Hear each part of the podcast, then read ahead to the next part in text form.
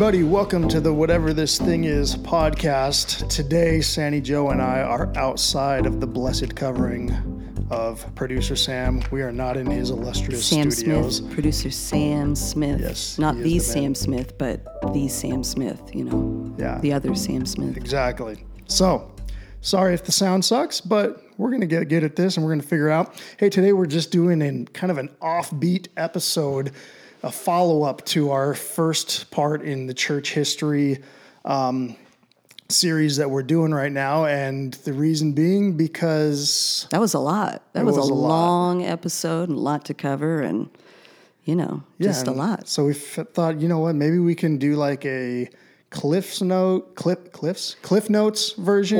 Or, or Cliff's Or notes. Cliff's. Cliff's a good guy too. Cliff might have some notes that he wants to share. If you are Cliff, you can send us your notes and maybe Yeah. we'll use them. I Nobody else is sending anything in at this point. So, um, anyways, no, and there's some other things that maybe we felt like we should we could clarify a bit more. Um, but yeah, this is for those of you who, at the end of a 70 minute episode, were like, "What did they just talk about?" or just love us so much you can't get enough of us and just want to hear more of us just talking I've about random things. That my voice is like smooth jazz. so I feel like everybody. Uh, Wants that to was uh, I laughed too hard at that one. Okay. All right. Anyways, so okay, Sandy Joe. Yes, sir. So we talked last time about um, the tabernacle, the temple, the Right. synagogue, the mosaic, Right. Jedi masters, also known as rabbis, law, covenant, this and that. that. We got through all Yeah. these kind of structures, Right. Kind of the architecture that we see Mm-hmm. in the Old Testament.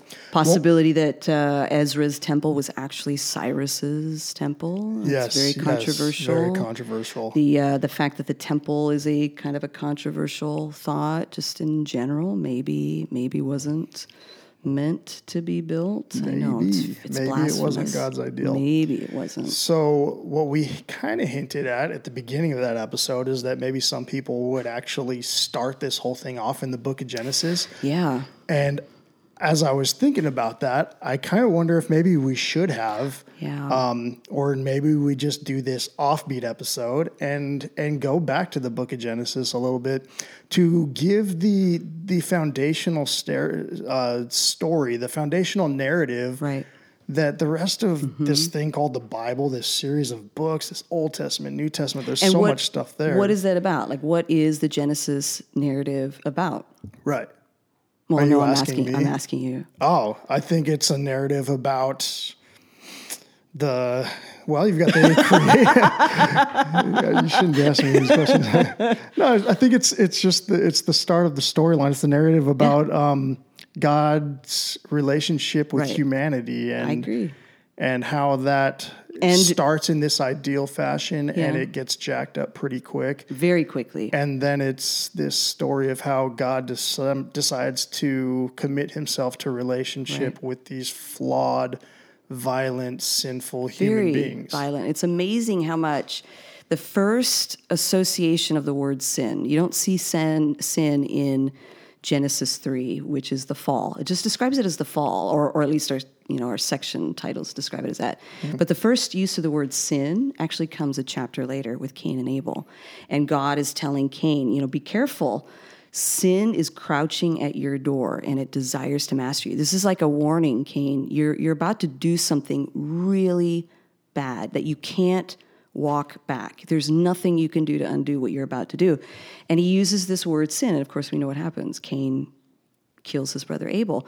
The first act of sin is murder. It's not like and obviously, you know, Adam and Eve sinned, but the first time that word is used, it's not, you know, they didn't lie, they didn't steal, they didn't um, cheat on their taxes or whatever. The first act of, of sin after the fall is murder. It's it's this relationship with each other, this this power grab, the desire to dominate. Violent is a good way to describe us as human. I was about to call us crappy. I don't know. Can I say crappy? You can say whatever you want on this podcast. Whatever I want, because this is whatever this thing is. Yeah. Crappy human beings who are so incredibly flawed. If you keep banging on the table, people are not going to like the audio here. so you're going to have to stop banging on the table when you make your points. because then people will think somebody's at the door. I don't know. I don't know if I can do that.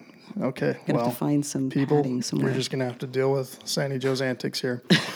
um, so yeah, yeah, this is it's a fascinating storyline. It's it's really. Um, like I said, I, I find it incredibly important to start there to to realize that you know, as you're exploring the rest of the, the Old Testament, even the New Testament, as you're looking at history, the, the storyteller in Genesis really sets it up in this way of, hey, there, there was this ideal, you know, the creation story and how God creates mankind, human beings in his own image, and there's this perfect relationship. And that's like chapter or one. or or without without kind of innocent relationship. Okay, innocent Yeah. relationship. You don't think it was perfect? I don't, and I struggle with that word because I I think we think of the word perfect as as if Adam and Eve were. Um, just frolicking in the forest with Bambi and Well, I think they were frolicking, but that's just actually gross and weird. I don't want to think about that. But I think they they definitely were not. They were very capable of making a mistake. They were innocent. Okay, and, yeah. And they had an innocent relationship with God and an innocent relationship with each other, but because sin, uh, because evil had not yet been introduced, they didn't understand each other's awareness, or they didn't understand each other's ability to, Okay, so to would harm it be them. fair to say that maybe there was perfect relationship? No, I you just, well, just want, don't want to say I perfect just I all. don't s- I don't see it there, Okay. and I mean somebody smarter than I can disagree with that, but I don't I don't think that word perfect actually works there. But we think of that, and the Yeah, reason why do. that's important is because we have a similar idea about heaven or eternity that we will arrive in heaven perfect as Right. if nothing else that we did on this life in this earth matters but perfect has has this idea of no mistakes no flaws and it's a standard that almost assumes that then you can't make a mistake that you are kind of glass or untouchable okay. but they were just innocent and the the words that are used by the genesis writer because whoever this was was was such an amazing uh, creator of uh, knew how to write kind of this idea of myth, religious myth stories. Myth not as in not factual, but just a, a type of writing Right. that he describes Adam and Eve being naked, which in the Hebrew that word implies vulnerability. So yeah, maybe they were make, naked. They probably were naked, but it was more about their vulnerability. They were completely open and honest with one another. They were completely vulnerable. There was nothing they were hiding from each other and God. Gotcha. No, that actually makes a lot of sense because I'm just even thinking through the the dynamics of a relationship and to have a good relationship is I mean if you're in a perfect environment there's really no need the relationship's kind of static. It's just yeah everything's perfect. There's no mistakes right? But um, in having a, a really good intimate relationship with others and with God um, part of what makes that so beautiful is the the dealing with the shortcomings and the shortfalls of others. So Right. I could see how maybe that that was uh, very possible that, that that was the case before the fall. Right. That or that they yeah, they were just dealing with each other as not as perfect but as innocent and Right. Okay. and that they were humans still in in their interactions with each other. So at least we could say at this point there is nothing that has come in between the relationship with between God and mankind. Yes. Right. There's Well- nothing that is damaged to that relationship at this point. I would say yes, absolutely. But I would say even you you know you think back to your relationship with your wife, especially. Um, there is nobody on this planet. There's no marriage on this planet that hasn't that doesn't where the person each other shares everything that you're thinking all the time. Right? You learn very quickly. This person is in a mm-hmm. bad mood. I shouldn't say that. I got to filter this. I got to filter that. Right? Yeah. and it's it be, but that's we would have to you cannot share everything because we are so flawed and so sinful that that and so broken that we couldn't handle each other's everything but in the garden there was nothing they were completely open and vulnerable with each other but it was after they ate that after they after they asserted their will over God's will by eating from the tree, and the way the writer describes it, their eyes were opened, and suddenly they realized, yes, they were naked, but suddenly they realized, and, and just to take a step back, why was it so bad that all of a sudden they realized they were naked if they had already been naked for all that time before? It was that now they could see the potential for evil in this other person. Now I see who you really are. I see your ability to harm me and to hurt me. And they began to cover up. And then they began to run and hide and cover up from God. And so it was not, it was this realization of, of our ability to do evil and destructive things. And I think that that reality of those relationships that what God had originally set was is so powerful because that's the ideal this open relationship with each other and this open relationship with God. Right. So you really we're looking at a story of origins, a story of the origins of of creation according to the storyteller, this ancient Hebrew literature that's going on here, um, story of the origins of humanity and the predicament that we're in right. and just how they understood that. And it goes, you go from Genesis chapter one all the way through 11. Things just get worse and worse. Um, according to the story, you know, there's, uh, like you said, there's yeah. murder. There's a guy who's bragging, oh, Cain's killed, you know, however many I've killed, way more than, than Cain. And, and there's just, this guy named Nimrod who's going to come who, along. Who is a Nimrod? Who is a Nimrod? And, and there's the Tower of Babel, essentially right. mankind trying to get up to that place yeah. and position. Coming together God. to get up um, to this um, place. Yeah, you've, you've got the story of Noah, where apparently God's through with the whole thing and just going to flood the whole earth, which that's a whole other story. Well, that's actually a very popular ancient story. Yes, that, they, that you can see in other religions yeah. like Babylon, Mesopotamia. Um, you can see it in, I think you can see it in Hinduism as well. A lot of religions have ancient flood stories. But yeah. that, and that verse in the flood where God says that every inclination of man's heart is evil all the time. Every, all, it's like this emphasis of, oh my gosh. Like you guys are really jacked up. Humans just suck. can, can I say suck? I just did. They yeah. they are just really just so again so capable of such hatred. I mean, we think back to this recent synagogue shooting. Oh yeah. That there was a I, I I haven't waded too deep into it because it's just so overwhelming. But a student of mine posted that that there was a 90 I think a 97 year old Holocaust survivor who was killed in the shooting, who was wow. there in synagogue who had survived the Holocaust. I can't imagine. And yet, this guy, this evil guy, goes in and, and kills uh, 11 people. Like, I just, the, the evil that we are capable of mm-hmm. is, is overwhelming.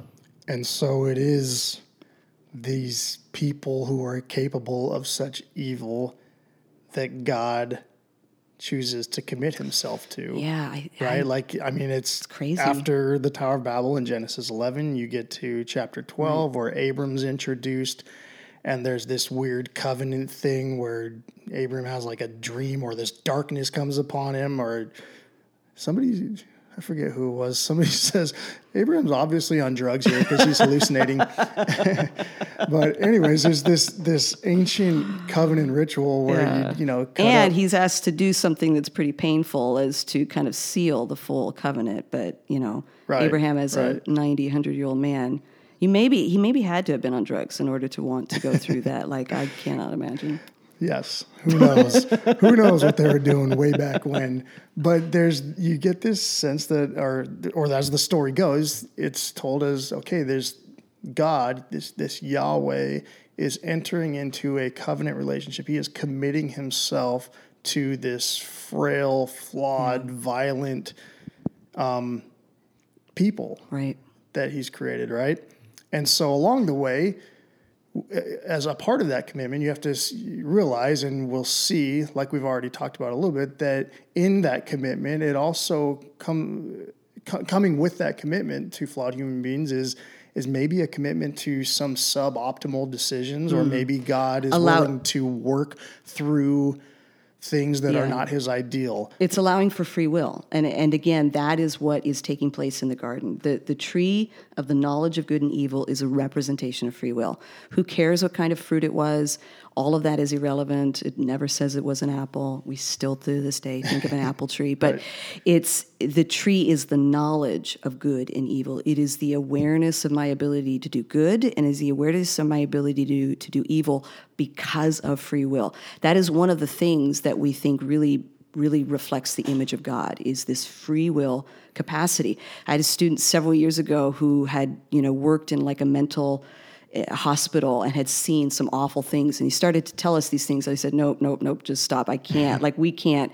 And he said, "Why? Why would God give humans free will? Wouldn't we be better off if we couldn't do really awful, evil things, right? And so, and this ability to create life and people too young creating life, eh, constantly the problem. The, the enormous capacity as humans that we have is incredible to take life, to produce life.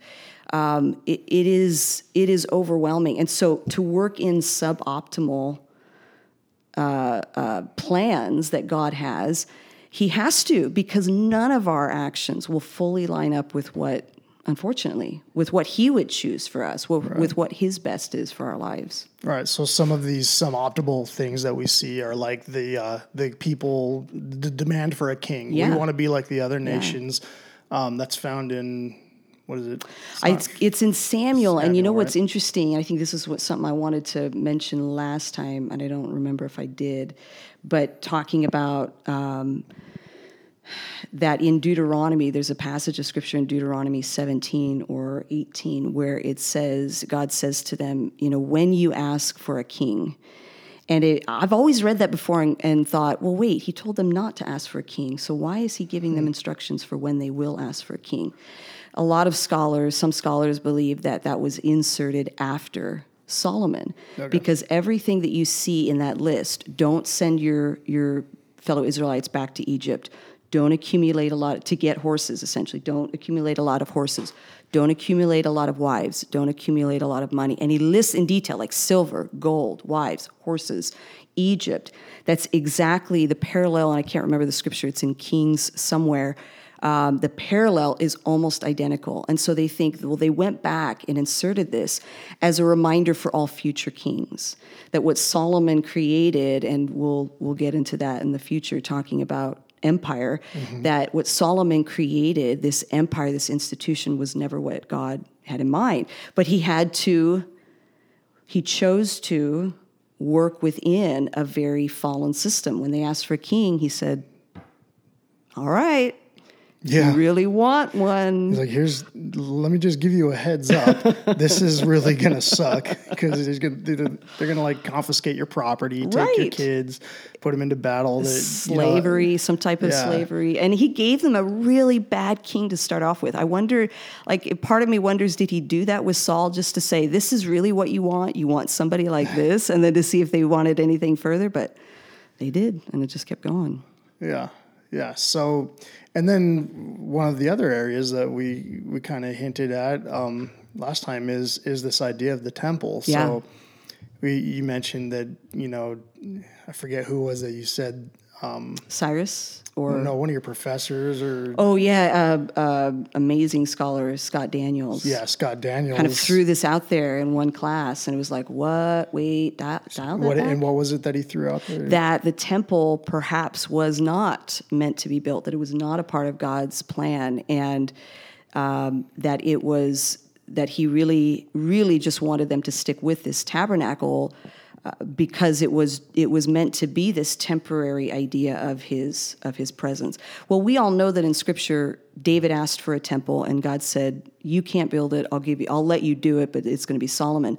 But to actually go back and look at that and say, "Wait a second, God God perhaps never really wanted a temple ever and and it wasn't just the narrative to say well he was allowing it or yes he was going to do it through Solomon that perhaps that was never part of God's plan gotcha.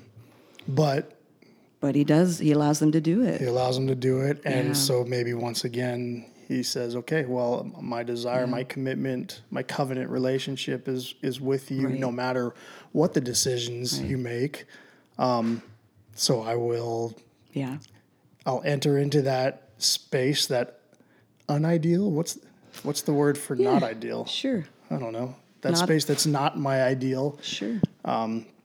So okay, so again, a quick recap for those who maybe didn't listen or nodded out.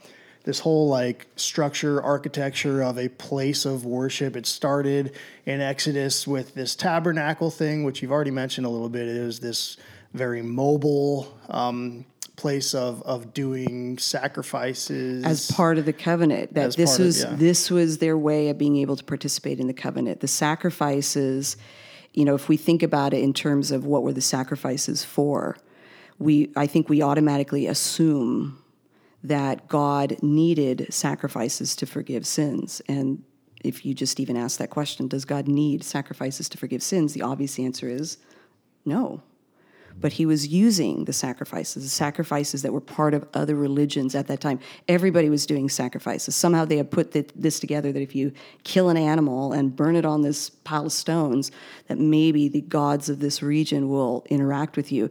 God used and was kind of appropriating these ideas to say, here's how you can visibly, physically interact with me but he never needed the sacrifices and that yet that becomes their focus. He never needed the temple or the tabernacle yet that becomes their focus. He didn't need the law yet that becomes their focus because humans just have they struggle to have this uh, they struggle to understand god and they want to put god in these parameters and structures uh, in order to be able to interact with him. Right. Again, God's ideal was that each person would bear his image and, and reflect him to all of creation, as in the beginning of Genesis.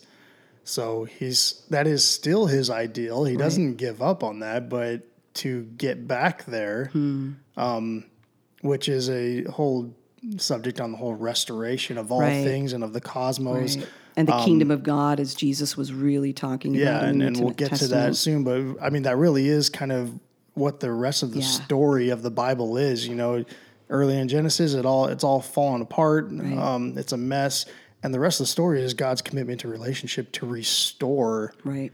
what that ideal was. Right. And so he's engaging in these once again suboptimal Yeah. um, places of relationship. He's committed to this relationship. He is taking humanity on a trajectory towards being restored. Right. into his likeness. And so yeah, and and what what we're seeing is already even at the you know the tabernacle phase, the focus starts to be more and more on on the The maybe the, rituals the or point the- system. Yes, the- if I do absolutely. this, then I'm stand in right standing with God. Right.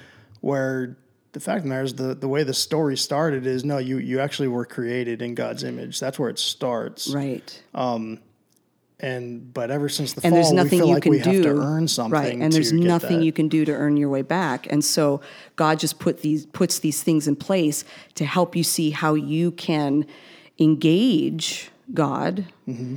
but there's nothing you and i can do to earn our way back.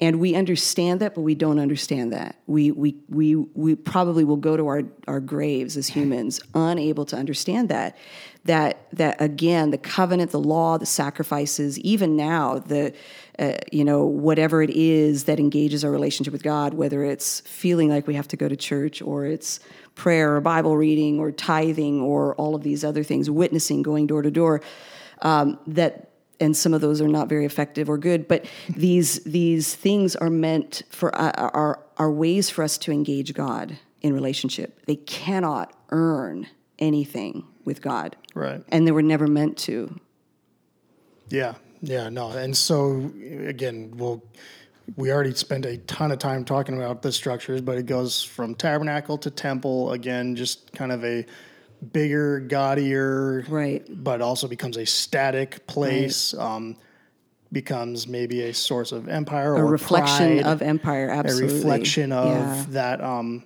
like oh, this and this, I guess even ties into what we're talking about. David's like, man, I've got this nice house.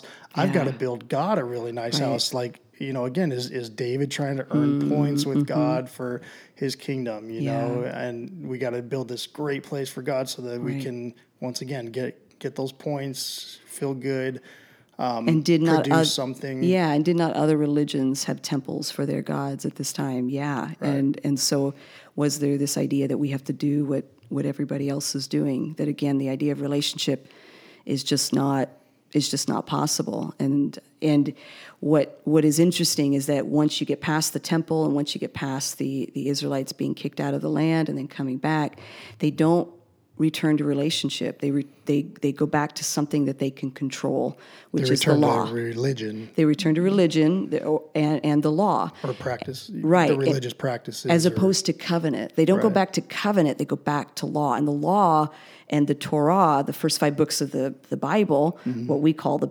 Pentateuch or some of the most boring books of the Bible, um, that for them, for even for Judaism today, th- those are the most, um, they are the most important aspects. And, and you read through the first five books every year, uh, sometimes twice a year, because the law is their religion. The law is their relationship. it was their means to getting back to the proper place as being the top dog nation. Right. They, God's favorite That's where you get, uh, like we talked about, the um, the ra- the rabbinical system and Yeah. synagogues and these Pharisees, um, especially the Pharisees on the scene. Their whole view is that once all of Israel follows the law like to a T perfectly, right. and in fact, they're so worried about that that they build all these extra laws, Right. almost like a perimeter fence around the law, making it Because the law, yeah, perimeter, that's a good way to describe it, because the law is what is most important to them, as opposed to God and the relationship with God. And so they they built a Right, well, protective they, fence. they think that if they fulfill the law, if all of Israel fulfills the Right. law, then that will Brings in bring about the kingdom, you know, the bring them out restoration. of exile, bring Yeah. them back to restoration as the top kingdom. So it's again, it's this: if we do the right things, if we earn enough points, if Yeah. we do, if we play this perfectly, then once again we will be Right. um, in right standing with God. And of course, if we're in right standing with God, we're going to be the the top Yeah. dog nation, right. the blessed the chosen ones. Um, Right. and and again what comes out of that effort is destroyed or, or destructive relationships with others. So jesus is not just railing against their understanding of the relationship with god. He's railing against their understanding of the relationship with others. That they that again when he goes into the uh, to the temple and he drives them all out it was because they had completely missed God and they were completely um, uh, mishandling the relationships with others. They were cheating each other. They were depriving people who couldn't enter the temple into the inner courts. They were de- depriving them of their place in the outer court. And so the institution that it, it had become, the laws, the focus so carefully on being perfect had deprived them of relationship with each other and relationship with God. And that is what he is he is upset about. He is upset at at all of those things, not just their misunderstanding of the relationship with God, but their treatment of others. And he calls the Pharisees out on this. He, you know, he says, "You you will you will uh, put all of these heavy burdens on others and do nothing to lift it off, and you just kind of stay out of the fray." And um, you know, the Good Samaritan story of the the the the priest and the Levite who are walking away down from from Jerusalem because they were probably had fulfilled their time at the temple and didn't want to get dirty again by touching an unclean possibly a dead body they were so unwilling to even see if that person was alive Right. their their law their rituals had were keeping them from caring for somebody else who was dying and and so Jesus is talking about this this the, the destruction of these relationships that that the law and the focus on ritual on institution had developed. that's where you know where you start to understand you know jesus calling them whitewashed tombs and starts to talk about um, you know how they do all these things in public and you know it's like but the fact of the matter you're devouring the the property of widows. You're, you're devouring these widows. You're doing these things. And, and he's he's calling out the the real thing that god is after and that jesus is trying to show is there's no inner transformation of who you are. You you yourself do not reflect the image of God right at all, and the proof of that is how you devour the, the How you treat others. how you treat others. absolutely Um, the fact that you make life harder on others Right. by instituting these incredibly impossible Right. laws. Um, you've created this whole system where where if people can't live up to your standards, you basically cast them out Right. and say, "No, you're not. You're not in with us. You're not a part of the nation of Israel because you're holding us back from getting to that Yes, optimal position absolutely. that we desire." Absolutely. And so you're just missing out on the whole thing that Right. God's after. And again, so when that that relationship with God, when the attempt is to uh, to get to God by our own means and and again law or perfection, the relationships that we have with others are what are most effective. Not just our own inner transformation. What was the first sin? It was it was killing somebody. It it the the the violence that was spreading throughout the flood. It it it it is possible. It appears to be that the that what God was really upset about in the flood was murder because he the covenant that he establishes with Noah in Genesis chapter 9 part of it is if any of you kill somebody then your life is going to be taken because man mm. was made in the image of God. The image of God, that phrase is only mentioned twice in Genesis, or in the Bible, Genesis 1 and Genesis 9. And in Genesis 9, he is referring back to your life is so important. Everybody's life is so important that if you take somebody else's life, then we're going to take your life because you need to understand how important humans are that the idea that he brings that up post flood in this covenant with Noah seems to reflect that that's what was going on before the flood. It wasn't like, I mean, they probably were sleeping around, but they were destroying each other. And so those the, the brokenness that comes out of us, it spills onto others and it destroys others. And and so we cannot attempt to be in relationship with God. That's why John says it that you can't say you love God and you hate your brother because they are interrelated. Um, and we see that that when when we are as we all know, when we are in that broken relationship with God, we are in such brokenness with each other. Yeah. Man, so so this is the scene that, that Jesus is on, and like we mentioned, this is um, it's a, it feels like Jesus is really calling back, or or maybe trying to. He's calling everybody to repent, right? It's Right. a make a 180, turn away from where you're going right now, and Right. it's it feels like this call back to hey, let's let's get back to that image of God, that that becoming image bearers, Right.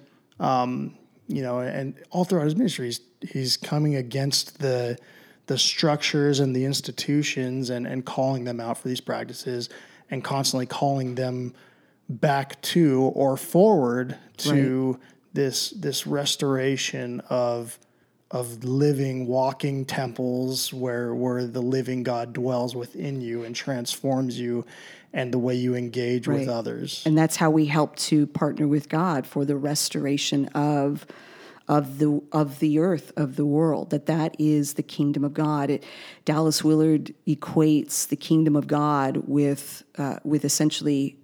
He says the kingdom of God is the range of his effective will throughout the world. And you know when Jesus prays, "Your kingdom come, your will be done," he's he's praying for his will to be done where it is currently not. And where is it currently not?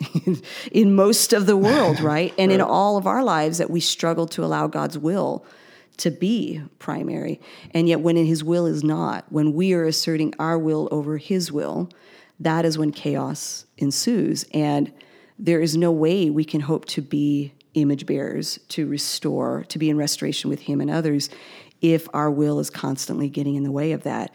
And I think that is one of the things that brings us to the, the current issues that we see in the church, the, the issues with empire, the issues with institution, that humanity is constantly trying to assert our will, our dominance, our power, our control over not only over others but over ourselves. The, the very act of discipleship and spiritual transformation is surrender. That right. So Jesus says, "Die. Uh, you've got to take up your cross, deny yourself, and and follow me." And that is what it is. It is surrender control of my life and of the world around me to you and allow your will to be done fully in my life.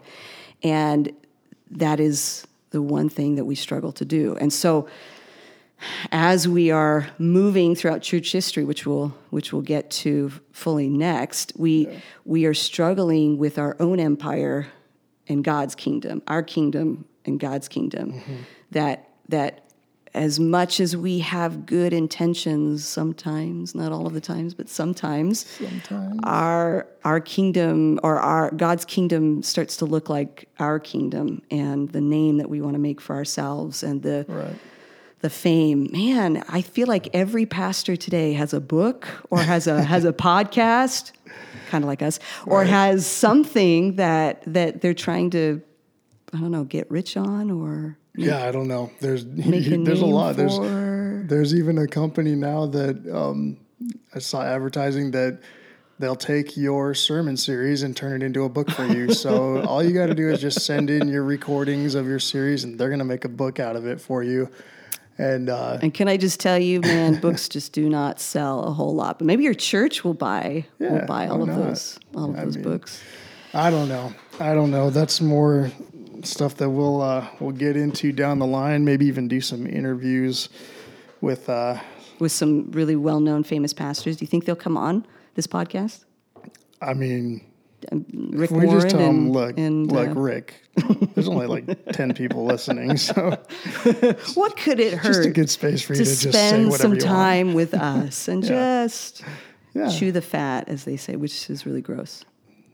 Unless you're on the keto diet, which I am right now, and I'm miserable. All right. Anyways, so okay, what what did we miss anything that you wanted to clarify? I'm sure we missed like a ton of things, but Well, we're like we're getting past the point of being able to call this the cliff notes. There's another.